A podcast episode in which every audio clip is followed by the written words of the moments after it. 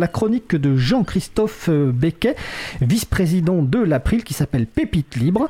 Texte, images, vidéos ou base de données sélectionnées pour son intérêt artistique, pédagogique, insolite, utile. Jean-Christophe nous présente une ressource sous une licence libre. Les auteurs de ces pépites ont choisi de mettre l'accent sur les libertés à accorder à leur public, parfois avec la complicité du chroniqueur. Le thème du jour, Jean-Christophe, c'est Sounds of the Forest, les sons des forêts du monde entier. Alors Jean-Christophe, est-ce que tu es avec nous au téléphone? Suis connecté. Bonjour à tous. Bonjour à euh, non, excusez-moi, j'allais me. eh bien, écoute, Jean-Christophe, je te laisse la parole sur donc les sons des forêts du monde entier. Effectivement, donc euh, j'ai choisi de parler aujourd'hui du projet Sounds of the Forest qui collecte les sons des forêts et des zones boisées du monde entier. Les enregistrements sont localisés sur un fond de carte OpenStreetMap et partagés sous licence libre Creative Commons by SA. Sounds of the Forest est une magnifique invitation au voyage qui réjouira notamment les, les amateurs d'ornithologie.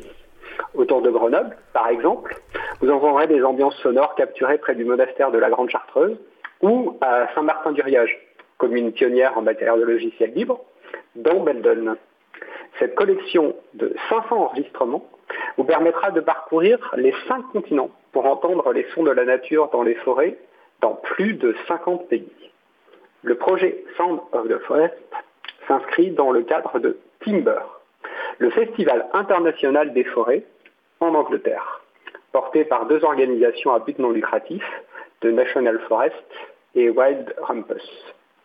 Grâce au choix d'une licence libre, chacun peut écouter ces échantillons sonores, mais aussi les utiliser comme support à de nouvelles créations.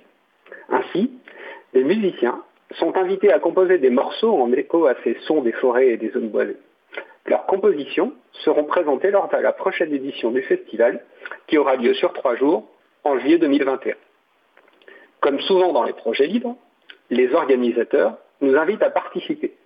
Il suffit pour cela de se rendre dans une forêt ou un espace boisé près de chez vous, réaliser un enregistrement d'une minute environ, puis prendre une photo du paysage devant vous et partager votre contribution en l'envoyant au moyen d'un simple formulaire sur le site timberfestival.org.uk. J'ai mis la référence du site sur la page de l'émission. Je voudrais pour terminer citer la source sur laquelle j'ai trouvé cette pépite libre. Il s'agit d'HebdoOSM, le résumé hebdomadaire de l'actualité OpenStreetMap. HebdoOSM est une publication collaborative sous licence libre traduite dans une quinzaine de langues, dont le français. Vous pouvez vous abonner pour la recevoir tous les dimanches dans votre boîte aux lettres électronique. J'y déniche régulièrement des nouvelles pépites. Bah écoute, euh, merci Jean-Christophe et je crois que bah écoute, on a envie un peu d'entendre de, son de la forêt, donc je crois que tu as un petit extrait à nous diffuser, c'est ça, de la Chartreuse, monastère des Chartreux? C'est ça, j'ai choisi un enregistrement euh, qui a été donc euh, capté euh, près du monastère de la Grande Chartreuse, au-dessus de Grenoble. c'est une forêt dans laquelle j'ai passé pas mal de week-ends de, mon adolescence et donc c'est un, son qui me, qui me parle beaucoup. Voilà, du coup, je vous invite à fermer les yeux si vous n'êtes pas au volant de votre voiture et à juste vous laisser imprégner par l'atmosphère de la forêt. Eh bien écoute, Étienne va nous faire écouter ça.